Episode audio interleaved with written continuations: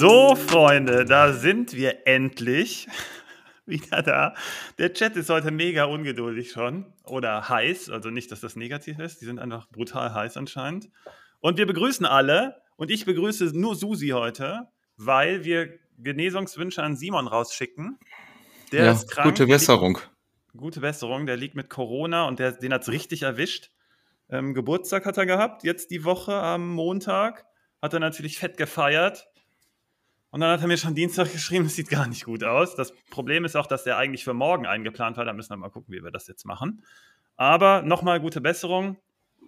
Äh, wir machen das aber auch zu zweit. Susi, wir haben auch let, äh, also die Bonusfolge let, also vor zwei Wochen vor der Länderspielpause haben wir ja zu zweit auch gerockt. War auch mega cool. Daran knüpfen wir jetzt einfach an, würde ich sagen. Und ähm, das kriegen wir auch zu zweit ohne Simon hin, oder? Wir müssen, glaube ich, nächste Woche nochmal zu zweit ran, habe ich gerade auf dem Plan noch, weil Simon da nämlich im Urlaub ist. Der macht das clever. Der ist erst eine Woche krank und dann eine Woche Urlaub. Das ist der, ähm, das ist der Standardtrick. Ich notiere mir das jetzt hier mal. Simon, wenn du uns zuhört, hörst, das war anscheinend der Standardtrick. Aha, gut. Dann äh, kurze Einleitung noch. Äh, wir machen hier nur Blödsinn. Ähm, Nationalmannschaft, hast du da was geguckt? Ähm, ich habe 10 Minuten USA-Deutschland geguckt, äh, Mexiko-Deutschland gar nicht. Das hat irgendwie nicht in meinen Tagesrhythmus gepasst. Ach, die haben gegen die USA gespielt noch, erst? Ich glaube schon gegen die USA. Ja, ja, ähm, da hat ah. Pulisic, war das, glaube ich, ein wirklich wunderschönes Tor gemacht. Ich glaube, das war Pulisic. Ähm, zieht so schön von links in die Mitte, mit dem rechten Fuß in die lange Ecke, unhaltbar. Okay, cool. Äh, und vom zweiten Spiel gar nichts. Das war, glaube ich, auch nachts um drei. Ne? Da hat, äh, wir ja. haben ja auch irgendwie 2-2 gespielt. Da hat Nagelsmann auch schon einen Fehler gemacht. Wenn du da, äh, wenn du in, bei deutscher Zeit nachts um drei irgendwie jemanden schlagen willst, dann würde ich Adeyemi mitnehmen. Der ist dann nämlich immer in Topform um die Zeit. Der war aber wohl nicht dabei, ne? Da nee. Nee, nee, nee. Apropos Dortmunder, äh, ich drücke mal auf den Timer. Wir sind heute schnell unterwegs, glaube ich. Das ist ja unser Ziel.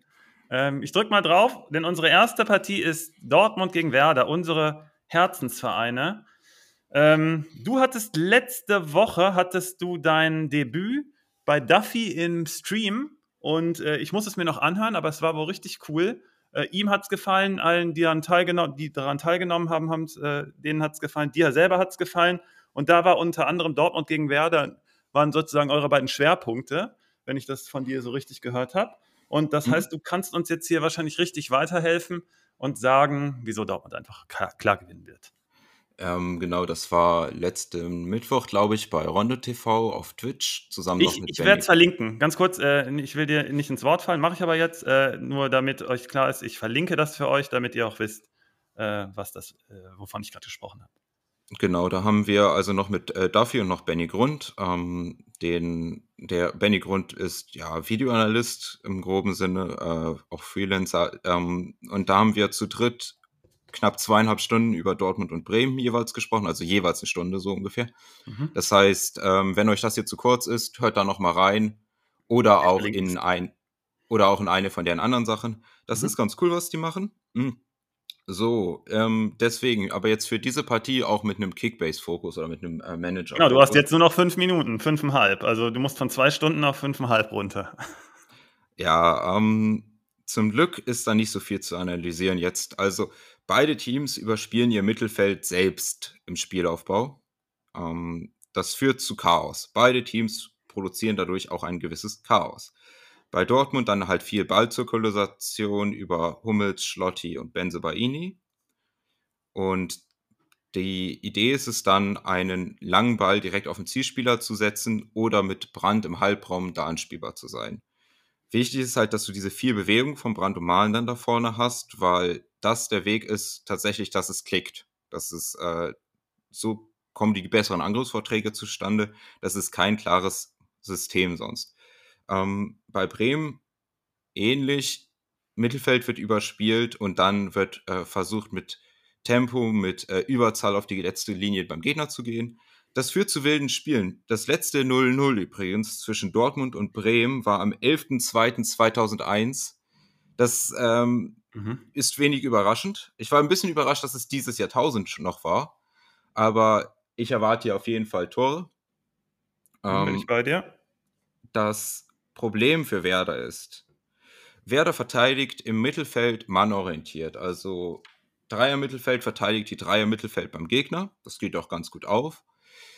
Das Problem ist aber, wenn Dortmund den Ball hin und her schiebt in der Verteidigungslinie und das Mittelfeld von Dortmund dem Verteidigen ein bisschen entgegenkommt, zieht sich das Mittelfeld von Werder raus, der Sturm zieht sich raus und die Lücke zwischen Mittelfeldlinie und Abwehrlinie wird immer größer. So hat das auch unter anderem Hoffenheim beim, vorm ersten Tor ausgenutzt, wo es diesen riesigen Raum gab. Mhm. Und das hat Werder einfach ein Problem. Entweder müssen die Verteidiger, die Innenverteidiger von Werder nach vorne verteidigen, um den Ball abfangen, oder sie lassen sich weiter zurückfallen. Es, es, entsteht dadurch aber noch mehr Raum. Das wird jetzt noch erschwert dadurch, dass bei Werder so viele Ausfälle sind. Exakt. Stark und Pieper fallen auf jeden Fall aus. Mhm. Das heißt, Velkovic groß erwarten wir jetzt gerade in der Innenverteidigung. Also Velkovic ähm, auf jeden Fall gut, dass der da ist. Auch Friedl ist ja wieder da. Auf der letzten Position, also Rapp hat mir nicht so gut gefallen, dann fast wieder groß, aber beides nicht die äh, optimale Option da. Es gibt auch und, eine Option mit Jung, ne? Also, dass ja, Velkovic in die Mitte geht und dass Jung der dritte IV das stimmt. ist. Linke. Aber Jung ist da hätte links, ich auch Bauchschmerzen. Jung, Young, Jung ist Linksfuß und Friedl ist auch Linksfuß und für diesen Spielaufbau, den Werder betreibt, wo man das Mittelfeld umspielt, haben sie meistens Pieper verwendet, mit der äh, nach vorne mhm. Ein bisschen andribbelt und dann Ball mit rechts spielt. Das kannst mhm. du theoretisch auch auf links mit Friedl machen, aber dann ein Spieler auf dem falschen Fuß zu spielen, macht das noch schwieriger. Ja, deswegen Links haben wir auch groß vorne aktuell. Ja, Genau, deswegen haben wir Groß vorne. Es gibt noch den zweiten Vorteil, wenn Dortmund den Ball lang schlägt auf Füllkrug, ist Groß auch ein äh, Spieler, der ihm da äh, nerven kann.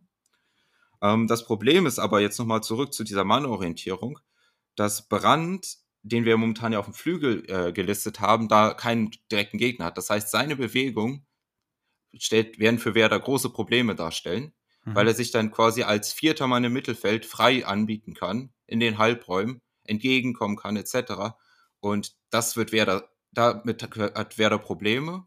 Gerade wenn die Verteidiger dann auch noch nach vorne verteidigen, entstehen dahinter Räume von Werder. Oder noch schlimmer, Brand wird frei angespielt in diesem Freiraum zwischen äh, Mittelfeld und Abwehr und kann sich aufdrehen. Super gefährlicher Spieler hierfür. Ähm, ist immer ein Gamechanger, hat übrigens auch in den letzten drei Partien zweimal getroffen, äh, also in diesen Matchups. Äh, auch noch äh, geborener Bremer noch, also äh, der legt uns auf jeden Fall ein rein. XD12 äh, ist auch der, sein Super-Tipp für dieses Wochenende ist auch Brand. Äh, du hast die Gründe eigentlich gerade genannt. XD12 ja. ist gerade auch schon wieder im Chat aktiv, glaube ich. Hat zumindest mal ja. geguckt. Wavebreaker hier auch sagt äh, Dortmund, äh, kein Stark, kein Pavlenka. Und dann auch noch mit Lücke, äh, auch noch Ex-Bremer. Au, au, au, au, au. Naja, Werder hat ja auch Ex-Dortmund da mit äh, Jinma und Duxch. Ähm, mhm. Vielleicht geht da dann ja vorne was, weil das Problem bei Dortmund auch ist, dass äh, Verteidigen das funktioniert nicht ganz so gut, wie man sich das wünschen würde. Ähm, die verteidigen da zu oft sehr große Räume.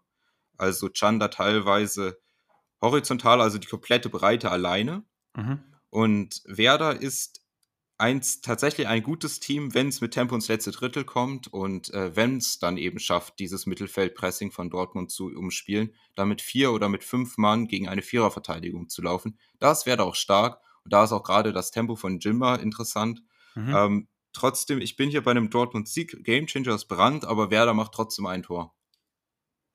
Okay, ähm, ich bin auch ähm, dort beim Dortmund-Sieg äh, zu Hause bei einem Gamechanger ist Füllkrug auf äh, doppelter Hinsicht und im wahrsten Sinne, weil er Werder einfach unglaublich fehlt. Du hast gerade gesagt, äh, Werder in der letzten Linie. Trotzdem ist die Abstimmung da noch nicht perfekt. Äh, vor allem ist der Sturmpartner von Duxch noch nicht so wirklich gefunden. Jinma ist eigentlich noch zu jung und noch zu unerfahren, aber für den Speed kann es vielleicht jetzt gegen Dortmund auch passen sonst Boré und die müssen dann noch testen, glaube ich, wer der Beste ist. Äh, deswegen fehlt da noch eine Ecke und du hast es schon angesprochen in der Abwehr, die gehen da am Stock. Und äh, Dortmund hat jetzt langsam so ein bisschen den Flow aufgenommen und, äh, das, und unter anderem Brand, den du angesprochen hast, der wird von diesen Freiheiten profitieren. Ich habe Reus auch noch so ein bisschen im Blick, diese Dreier-Kombo, weil Füllkrug einfach sehr, habe ich letzte Folge, glaube ich, auch schon gesagt, einen sehr großen positiven Einfluss auf Reus auch hat. Und dann kann von dem Zusammenspiel zwischen Füllkrug und Reus, kann, glaube ich, Brandt wirklich super profitieren für die Partie. Ich nehme aber trotzdem Füllkrug mal, um nicht Brandt zu nehmen. Dortmund gewinnt. Äh, äh, Werder hat immer eine Option noch über Weiser, aber die wird, glaube ich, diese Woche von Benze Baini super gut gecovert, äh, weil der einfach sehr viel Raum auch macht und äh, sehr umtriebig ist und dann Weiser äh, da in Schach halten kann. Deswegen sehe ich noch weniger Chancen hier für Werder. Äh, Cheyenne fragt, ähm, was soll sie mit Sühle machen? Ähm, Süle ist gerade komplett hinten dran. Deswegen, auf den würde ich, ich würde jetzt das Geld noch mitnehmen, das, was dann auch übrig ist, und äh, auf Süle erstmal nicht setzen. Hummels ist auch nicht ohne Grund zur Nationalmannschaft mitgekommen und Schlotterbeck hat auch eine wichtige Position gerade bei uns. Deswegen äh, klarer Dortmund-Sieg. Äh, Werder muss die Punkte woanders holen. Ja, ähm, also die einzige Hoffnung ist ja auch hier, dass es dann äh, eine Frage von mangelnder Konzentration ist, weil dann kann Werder hier was holen. Aber Dortmund muss einen schlechten Tag erwischen. Mhm. XD12 spricht auch gerade nochmal die Standards an, die ebenfalls relevant sind gegen Werder. Und die Qualität der Standards bei uns ist sehr, sehr hoch. Er hat, glaube ich, in seinem, äh, in seinem Beitrag diese Woche geschrieben, den ich wieder angepinnt habe, dass die äh, höchste XG, der höchste XG-Wert der Liga ist bei Dortmund. Wir hatten in den Vorbereitungsfolgen zur Saison auch schon gesagt, äh, Dortmund wird darauf äh, ganz klares Augenmerk legen und das hat sich bisher bestätigt. Füllkrug spielt da auch eine enorme Rolle und der ist dann der Abnehmer und Reus und Brandt sind die Schützen. Hm? Gut, dann sind wir hiermit durch. Ein bisschen überzogen, aber es war ja auch unsere äh, Top-Partie sozusagen von unseren beiden Vereinen.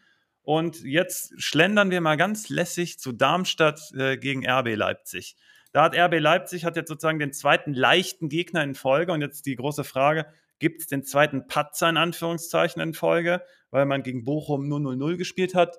Ich sage nein. Erstens, weil man die Konzentration mega hoch hält und äh, aus, der, aus, der, aus dem Misserfolg sozusagen lernt. Äh, zweitens, weil Olmo und Henrichs zumindest wieder eine Option sein können, vielleicht im Verlauf reinzukommen. Vielleicht könnte Henrichs auch starten. Das müssen wir morgen mal gucken, ob wir ihn setzen. Aber das sind zweimal, ist zweimal enorme Qualität, die gegen Bochum da gefehlt hat. Ähm, Bochum ähm, geht nochmal ganz anders in die Zweikämpfe. Ähm, die sind da ganz klar dominant in der Liga und auf Platz 1 Darmstadt. Jetzt der Gegner von RB ist dann nur in Anführungszeichen Sechster.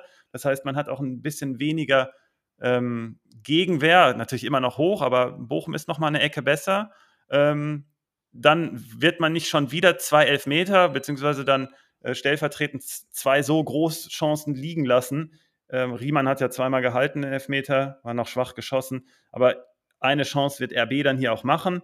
Und man hat zusätzlich als letzten Punkt noch ein gutes Matchup bezüglich den Schnittstellenpässen. Da ist RB Zweiter der Liga und Darmstadt ist Letzter der Liga im Verteidigen, weil die Räume dann hinten zu sehr aufgehen, wenn man einmal überspielt wurde. Äh, Kampel ist übrigens auch gerade in sehr, sehr guter Form. Der spielt häufig kluge Bälle für die Verlagerung, hat eine sehr große Dominanz gerade und immer den vorletzten Pass vor solchen entscheidenden Schnittstellenbewegungen. Äh, der macht da wirklich gerade einen guten Job. Der hat gegen Bochum auch relativ gut gespielt, aber die Mitstreiter da noch nicht so. Äh, ich habe noch einen allerletzten Punkt. Die Standards sind auch noch pro RB. Darmstadt hat sich da zwar verbessert, aber RB ist trotzdem noch sehr gefährlich, sehr effizient auch in dem Bereich, haben nicht so in der Masse die Chancen, aber wenn, dann kommen sie auch sehr, sehr, sehr gut. Da könnte man Raum mal im Blick haben. Ich stelle alle von RB Leipzig. Da hatte Money96 eine Frage, ob er Forsberg oder Baumgartner stellen sollte oder im Zweifel sogar beide. Ich könnte mir hier beide vorstellen tatsächlich. Forsberg wird wohl starten und Baumgartner könnte reinkommen. Der kommt, glaube ich, immer besser in Form. Und wenn man irgendwie einen von den beiden hat und nicht genau weiß, hm, habe ich einen adäquaten Ersatz, dann würde ich hier schon mal auf einen Scorer gehen. Wo ich auf jeden Fall auf einen Scorer, Scorer gehe, ist mein Gamechanger, ist Xavi Simmons. Ähm, Top-Mann. Wir haben eben von Schnittstellenbewegungen gesprochen gegen Darmstadt. Da ist er der absolute Superspieler der Liga. Äh, RB gewinnt das Ganze auch. Und ganz kurz noch zu Darmstadt. Äh, machen einen sehr, sehr guten Job gerade, holen das Maximum raus. Ich würde aber trotzdem hier von der Partie von Darmstadt keinen stellen. Wenn man irgendwie jemanden stellen muss aus der Abwehr, dann kann man das von mir aus tun. Ich würde es aber, wie gesagt, RB hat jetzt aus der Bochum-Niederlage, also Bochum unentschieden, ich sage schon immer in meinem Kopf Niederlage, ähm, gelernt und deswegen glaube ich, da könnte es ein, zwei, dreimal klingeln. Äh, ich würde auf den Torwart höchstens gehen. Ich habe ja gegen RB gesagt, letztes Mal, dass man Riemann stellen sollte, wenn man, wenn man den hat. Ähm, Schuhen ist so ein Mini-Riemann und vielleicht hält er ja auch ein oder zwei Elfmeter doch nochmal. Deswegen stelle ich Schuhen auf und ansonsten lasse ich die aber weg. Susi? Mhm. Äh, da sehe ich, da, da bin ich komplett dabei. Also bei Bochum, Bochum lag aber auch Leipzig vom Profil her nicht so gut. Mhm, ähm, das hattest du gesehen übrigens. Ja, hing dann aber auch mit zusammen, dass dann auch noch die Unterschiedsspieler fehlen. Ähm, mit Henrichs, äh, der, den wir, ein bisschen, den wir jetzt gerade auch weiter vorne haben, der zurückkommt, und Olmo, der auch eine Option ist. Also allein das schon ist ein Qualitätsvorsprung. Plus, du hast es angesprochen mit diesen Schnittstellenpässen. Das liegt halt Leipzig eben sehr gut dass sie mhm. sich dann auch Großchancen rausspielen können. Und da ist Darmstadt ein, einfach auch sehr anfällig. Ähm, wenn du jetzt äh, Xavi da nochmal hervorhebst, da möchte ich nochmal Openda erwähnen, der total unter dem Radar äh, eine super solide Leistung macht. Also zwei Tore, alle drei Spiele ungefähr haben wir erwartet. In dem Bereich ist er auch. Ich glaube, das ist ein Gegner, dem wieder besser liegt, wo er hier auch mal netzen könnte wieder. Also deswegen gehe ich mit Openda, gehe auch mit Leipzig-Sieg und ähm, voll da. Nice. Dann sind wir hier durch. Die Partie ist klar für uns. Wir gucken auch mal in der Challenge, ob wir nicht ein paar Leipziger einbinden können.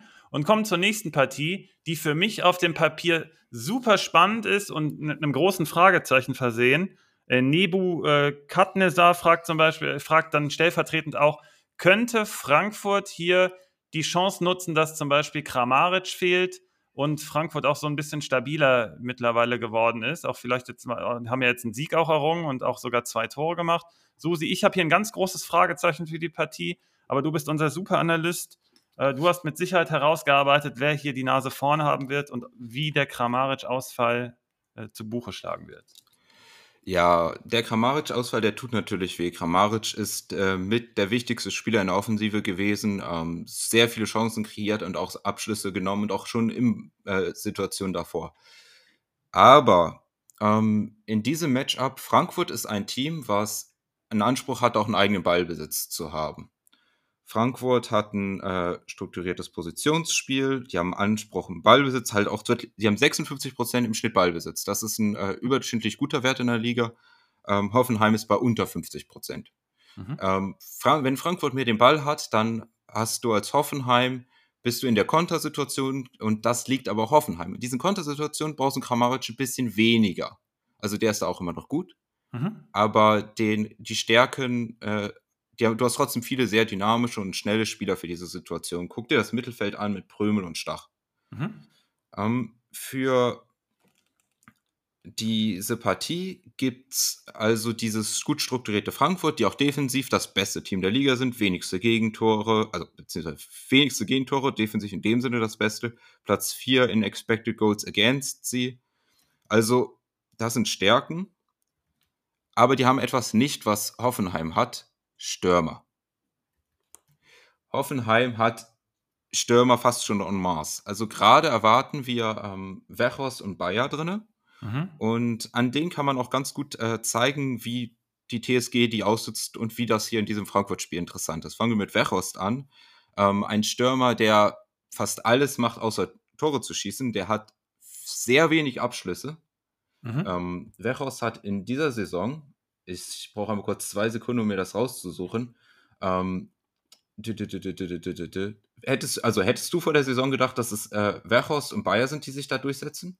Nee, weil bei Bayern natürlich kaum einer auf der Rechnung hatte. Wehorst natürlich schon. Ich hätte aber Wehorst in einer anderen Position gedacht, nämlich als Abnehmer über Flanken. Das hatten wir auch so herausgearbeitet, aber das ist gar nicht so. Der hat aber trotzdem eine, darauf willst du vielleicht hinaus. Ich weiß ja nicht, was du gerade da suchst oder was du da machst, aber Wehorst hat einen klaren Auftrag und einen eine ganz klare Rolle in dem Spiel, nämlich der erste Anläufer zu sein und sehr mannschaftsdienlich zu spielen und Räume für unter anderem Bayer aufzureißen. Und Bayer ist unter anderem so gut, weil Wehorst daneben so performt. Deswegen macht mir mein Wehorst nicht madig und schlecht. Der hat eine super gute Rolle. Für Kickbase natürlich äh, nicht unser bester Freund dann, aber für Hoffenheim Erfolg ist der sehr, sehr wichtig.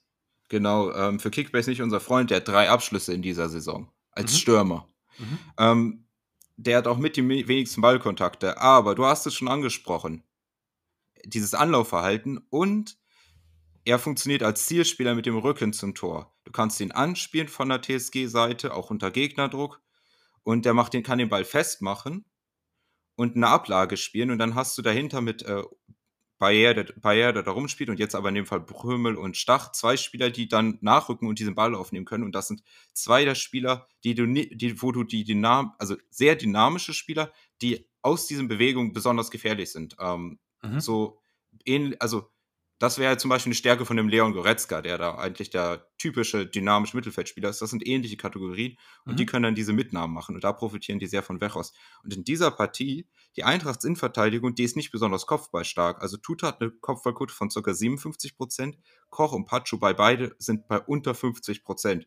Hm, bei Verteidigern sollte eigentlich die Kopfballquote deutlich höher sein mhm, als 50 Prozent. Ja, ja. Genau. Und das ist nämlich ein Problem. Das heißt, das können die ausnutzen. Das ist der erste Punkt. Das zweite ist, wie sie Bayer einsetzen. Bayer ist übrigens der acht schnellste Spieler diese Saison bisher in der Bundesliga gemessen mit 35,45 Kilometer pro Stunde mhm. Geschwindigkeit. Das ist äh, 0,5 äh, äh, Kilometer pro Stunde niedriger als die schnellsten Spieler, also zum Beispiel ein Davis. Hätte ich gar nicht vermutet, dass so ein, auf den ersten Blick so ein Typ Lurch irgendwie so. Äh, ich, hätte ich jetzt nicht gedacht, aber okay. Was ist, wenn man darauf achtet? Deswegen kommt er in die richtige Position, auch weil er so schnell ist. Also nicht nur. Hat er gegen Rapp ja gezeigt, gegen Werder. Ja, also wie er den da einfach abgekocht hat. Ähm, mhm. Auch mit Ball, das ist auch mhm. cool. Der ja. hat ein sehr enges Dribbling, schwer vom Ball zu trennen, geht dann auch ziemlich straight Richtung Tor. Sehr guter Stürmer eigentlich. Und diese Kombination Positionsspiel, hohe Geschwindigkeit und die Direktabnahme, viele, viele Tore auch in der zweiten Liga, wo er den Ball direkt mit der ersten Berührung ins Tor legt. Also das ist schon ziemlich kaltschneuzig, sehr spannend und beide Sachen hat Frankfurt nicht. Weder einen kaltschneuzigen Stürmer noch einen Ablagestürmer. Und gar nichts. Die haben Mamouche und da habe ich nicht genug Vertrauen. Ja, das Ding ist, Mamouche halte ich was von. Mamouche mhm. ist aber eher der, der braucht aber jemanden. Der, genau, der muss um einen rumspielen. Genau. Und äh, deswegen, das sind die Vorteile, die TSG da hat, dass du sowohl über deine äh, physische Präsenz von Wechhaus als auch über die Geschwindigkeit von Bayer. Mhm. Deswegen bin ich äh, grundsätzlich hier beim TSG-Sieg und mein Gamechanger ist auf Bayer. Ähm, eben, weil er sowohl in diesen Kontersituationen als auch nach diesen Ablagen von Wechhaus sehr gefährlich sein kann. Frankfurt hat aber einen Shot, ein Team, was defensiv so solide steht. Solange du kein Gegentor kassierst, hast du schon mal keine gute Chancen, zumindest nicht zu verlieren. Mhm. Das, Was ist dein Endergebnis dann? Bist du bei Unentschieden? Ich bin bei einem knappen TSG-Sieg, aber okay. Frankfurt kann das ja auch holen. Ecken zum Beispiel, waren die auch ganz gefährlich. Chaibi als Eckenschütz ist da interessant. Ähm, super äh, interessant, was du da äh, herausgearbeitet hast. Ich habe hier zweimal groß Vertrauen aufgeschrieben, nämlich äh, Hoffenheims Trainer äh, Matarazzo äh, mit diesen Erfolgen äh, bekommen Spieler Vertrauen und du siehst, dass da so eine Art Selbstverständnis mittlerweile unterwegs ist, auch gerade gegen Bremen. Irgendwie hatte ich da immer das Gefühl, dass die am Ende noch zuschlagen und dann haben sie es gemacht. Ähm, ganz interessant zu beobachten, was so ein Saisonstart und äh, Start und äh, Siege so bewirken. Und auf der anderen Seite Frankfurt Vertrauen in die eigene Defensive. Ähm, deswegen ist diese Partie auf hohem Niveau, dadurch, dass Kramaric, wie gesagt, auch fehlt, so ein bisschen den Unterschied in der Offensive zu machen. Du sagst jetzt, Bayer kann das auffangen, aber ähm, ich glaube, beide kommen mir mit viel Vertrauen in die jeweiligen, in die jeweiligen äh, Richtungen, in, der sie, denen sie ihre Stärken haben. Und deswegen bin ich hier in Richtung Remis unterwegs. Ähm, ich habe so ein bisschen Sko auf dem Radar gegen Buta. Du, Buta könnte angeschlagen sein oder Ebimbe. Ich hätte auch gedacht, in den Vorbereitungsfragen kommt das Thema Ebimbe irgendwie zum Vorschein, aber kam es jetzt gar nicht. Ich würde hier sagen, halten wir den erstmal, weil der einfach zu gut ist. Egal, was da gerade im Hintergrund irgendwie ist, ob er underperformt oder was er da im Training da veranstaltet, aber jetzt will ich den nicht abgeben. Der würde vielleicht sonst eventuell eine Rolle spielen. Und äh, ich halte, wie gesagt, Sko, der ja auch so ein bisschen auf der Seite von Bayer spielt. Vielleicht kann der da von den Laufwegen auch ein bisschen profitieren. Und eine Frage noch habe ich von Paule14. Äh, der fragt auch zu Berisha. Das geht nochmal in deine Richtung, Susi. Du hast gesagt, die haben da ein Überangebot. Und Berisha spielt ja mittlerweile, gar, also aktuell gar keine Rolle. So ein Berisha, den habe ich ja eigentlich bei Frankfurt gesehen vor der Saison. Und da könnte der jetzt richtig, also da würde der eine große Rolle spielen. Und du siehst halt die Qualität von Hoffenheim, wenn so jemand wie Berisha einfach gerade komplett hinten dran ist. Und wenn Kramaric ausfällt, das, äh, in die Richtung ging auch die Frage von Paul 14, da ist erstmal Stach im Mittelfeld dran und Berisha kommt weiterhin von der Bank. Aber ja. ähm, das hier wäre jemand, ähm, der Frankfurt sehr gut zu Gesicht stehen könnte. Ich nehme einfach mal Sko als Gamechanger. Du hast Bayer genommen. Wir sind beide da in Richtung Hoffenheim unterwegs. Ich bin bei einem Remis, du bist bei einem knappen Sieg für Hoffenheim. Äh, wir haben da noch eine Frage hier im Chat von der Papis mit der Frankfurter Konterabsicherung, dass es mhm. ein 3-1 von Ski, äh, mit Skiri ist. Die haben eine gute Konterabsicherung, äh, absolut. Wir hatten deswegen ja auch äh, den Fokus da auf äh, diese physische Stärke, die Wechos und Bayer, also dieses Tempo ist auch eine, dass du dann auch in diesen 1 gegen 1 Situationen dich durchsetzen kannst, dass äh, sie da diese Qualität ausspielen, plus Hoffenheim gutes Konterteam. Ähm, um deinen Punkt übrigens äh, um es jetzt komplett zuzumachen, um deinen Punkt mit Sko zu unterstreichen, Sko ist der Spieler mit den zweitmeisten Schussvorlagen bei mhm. Hoffenheim nach Kramaric. Hat auch jetzt bei den Länderspielen, glaube ich, zwei Tore gemacht, also auch eine gute Performance gehabt. Also der ist gut in Form, finde ich auch einen guten Pick. Nice. Dann äh, gehen wir mal zur nächsten Partie rüber und Wir sind bei Freiburg gegen Bochum. Wir haben eben schon so ein bisschen über Bochum gesprochen. Ich muss natürlich hier noch klicken, dass es losgeht. So. Ähm, gegen Bochum war es in der letzten Zeit relativ einfach und easy, über Flügelwechsel und Verlagerungen ähm, sie zu knacken. Das hatten wir auch in den Vorbereitungsfolgen schon gesehen, dass wenn die da zu offensiv stehen auf der Schiene, dass dann dass es dann sehr große Probleme gibt für die letzten drei auf der letzten Linie da. Jetzt hat man es gegen RB aber ein bisschen tiefer versucht und man ist mit neuem Personal gekommen, nämlich mit Gamboa und Soares. Und die haben dem Ganzen wieder so ein bisschen Stabilität verliehen. Trotzdem war natürlich auch Glück dabei. Glück dabei, habe ja eben schon von den zwei Elfmetern da gesprochen. Ähm, aber Freiburg ist ja auch nicht RB Leipzig. Und ich glaube, diese Partie wird hier mega schwergängig, weil Bochum sich wahrscheinlich, also ich gehe davon aus, dass die erstmal auch auswärts bei dieser Strategie bleiben, sich ein bisschen mehr zurückzuziehen. Da war nämlich auch eine Frage im Chat, äh, in den Vorbereitungs-, äh, in der Warm-up-Folge, äh, ob sie nicht wieder dieses blinde Anlaufen machen. Aber dadurch, dass da schon stand, auch blindes Anlaufen, glaube ich, die haben daraus gelernt, haben gesagt, hm, ich glaube, wir ziehen uns noch so ein bisschen weiter zurück. Vor allem, weil Freiburg jetzt gerade auch nicht in der absoluten Topform ist. Die machen das Spiel relativ langsam nach vorne und in der Offensive fehlt da so ein bisschen dieser, dieser eine Kick, der da noch rein müsste eigentlich. Beispiel zum Beispiel sind die Schnittstellenpässe. Da ist Freiburg ganz unten in der Liga und das ist ein klares Indiz dafür, ähm, dass da definitiv entweder im Spielsystem oder bei den Spielern irgendwie ein, einer noch fehlen könnte. Weil hier wäre Bochum beispielsweise anfällig, gerade mit den drei Langen dann in der Mitte. Aber ähm, außer Höhler passiert da gerade nicht viel an Bewegung. Jetzt kommt mit äh, Scholloy vielleicht jemand ins Zentrum rein, der dafür, der da ein bisschen für Gefahr noch sorgen könnte. Bin ich aber gespannt, wie schnell das dann greift. Ähm, wir sind zusätzlich beim Platz 1 und Platz 4 in, äh, bezüglich gefühl, ähm, geführten Defensivzweikämpfen. Ich habe eben schon gesagt, Bochum ist der Erster, Freiburg ist der Vierter. Das heißt, das wird hier definitiv ein Duell. Ich habe es mal schwergängig genannt, weil die sich hier ähm, erstmal ziemlich neutralisieren könnten. Durch den Erfolg von Bochum in Leipzig, also relativ Erfolg, ähm, könnte das auch, wie gesagt, dieses Zurückgezogene sein. Und da wird Freiburg sich schwer tun. Ich habe trotzdem Freiburg auf dem Zettel und alle in der Warm-up-Folge haben auch von Freiburg sozusagen gesprochen und unter anderem von Grifo als Gamechanger. Das liegt am ersten Punkt, den ich habe. Ich habe dir drei Punkte aufgemalt. Erstens Standards natürlich. Da ist ein leichtes Plus für Freiburg. Warum sage ich nur leichtes Plus?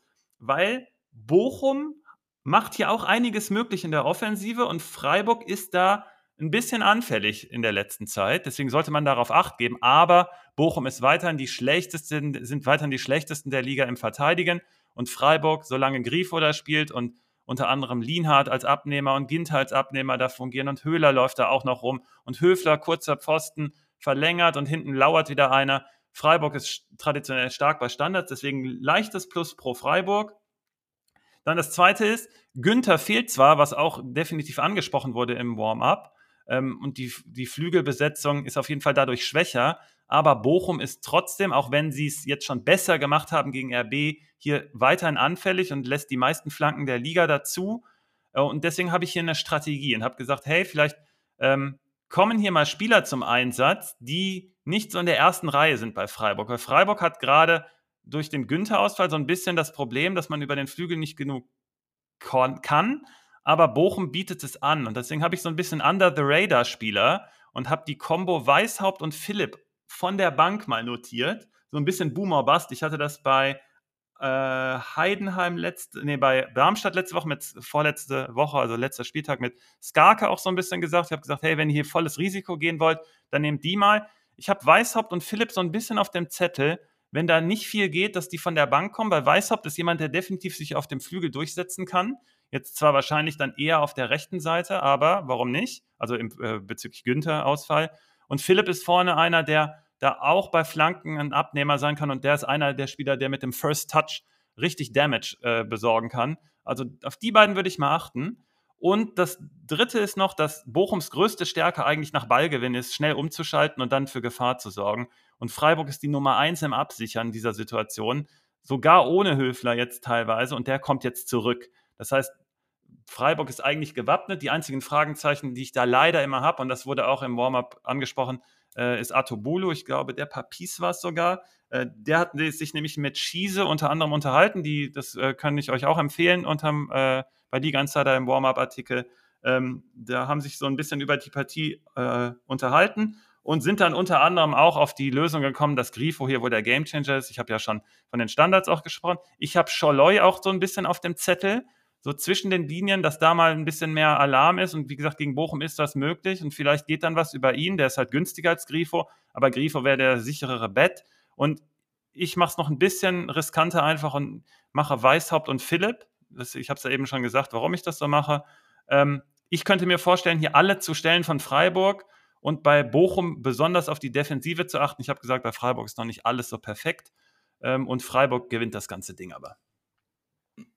Oh, also, ähm, die ich würde erstens sagen, weil du hast schon ganz gut beschrieben, dass es da so relativ, äh, dass du es gar nicht so dominant siehst, wie du man sonst Freiburg in äh, Teams aus der unteren Kategorie in der letzten Saison gesehen hat, würde ich nochmal äh, sagen, Bochum hat ja zumindest auch einen Shot vor dem Spiel. Mhm. Das heißt nämlich, dass ein Stöger hier auch interessant ist weil er so viele Aktionen auf sich vereinnahmt und bei Freiburg, ich meine, das ist es ja. Grifo underperformt diese Saison deutlich unter seinen eigenen Erwartungen. Äh, hat ja auch noch kein Tor aus dem Spiel raus und zehn Abschlüsse schon.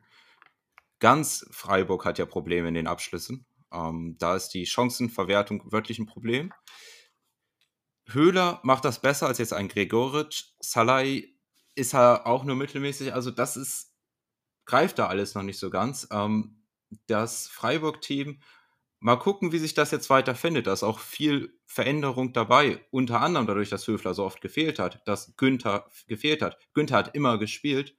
Also diese Abläufe, von denen Freiburg gelebt hat, da müssen die sich erst neu reinfinden. Ich mhm. gehe aber auch hier mit. Äh, Freiburg eigentlich von der Qualität, von der Spielanlage müssten die das hier holen können.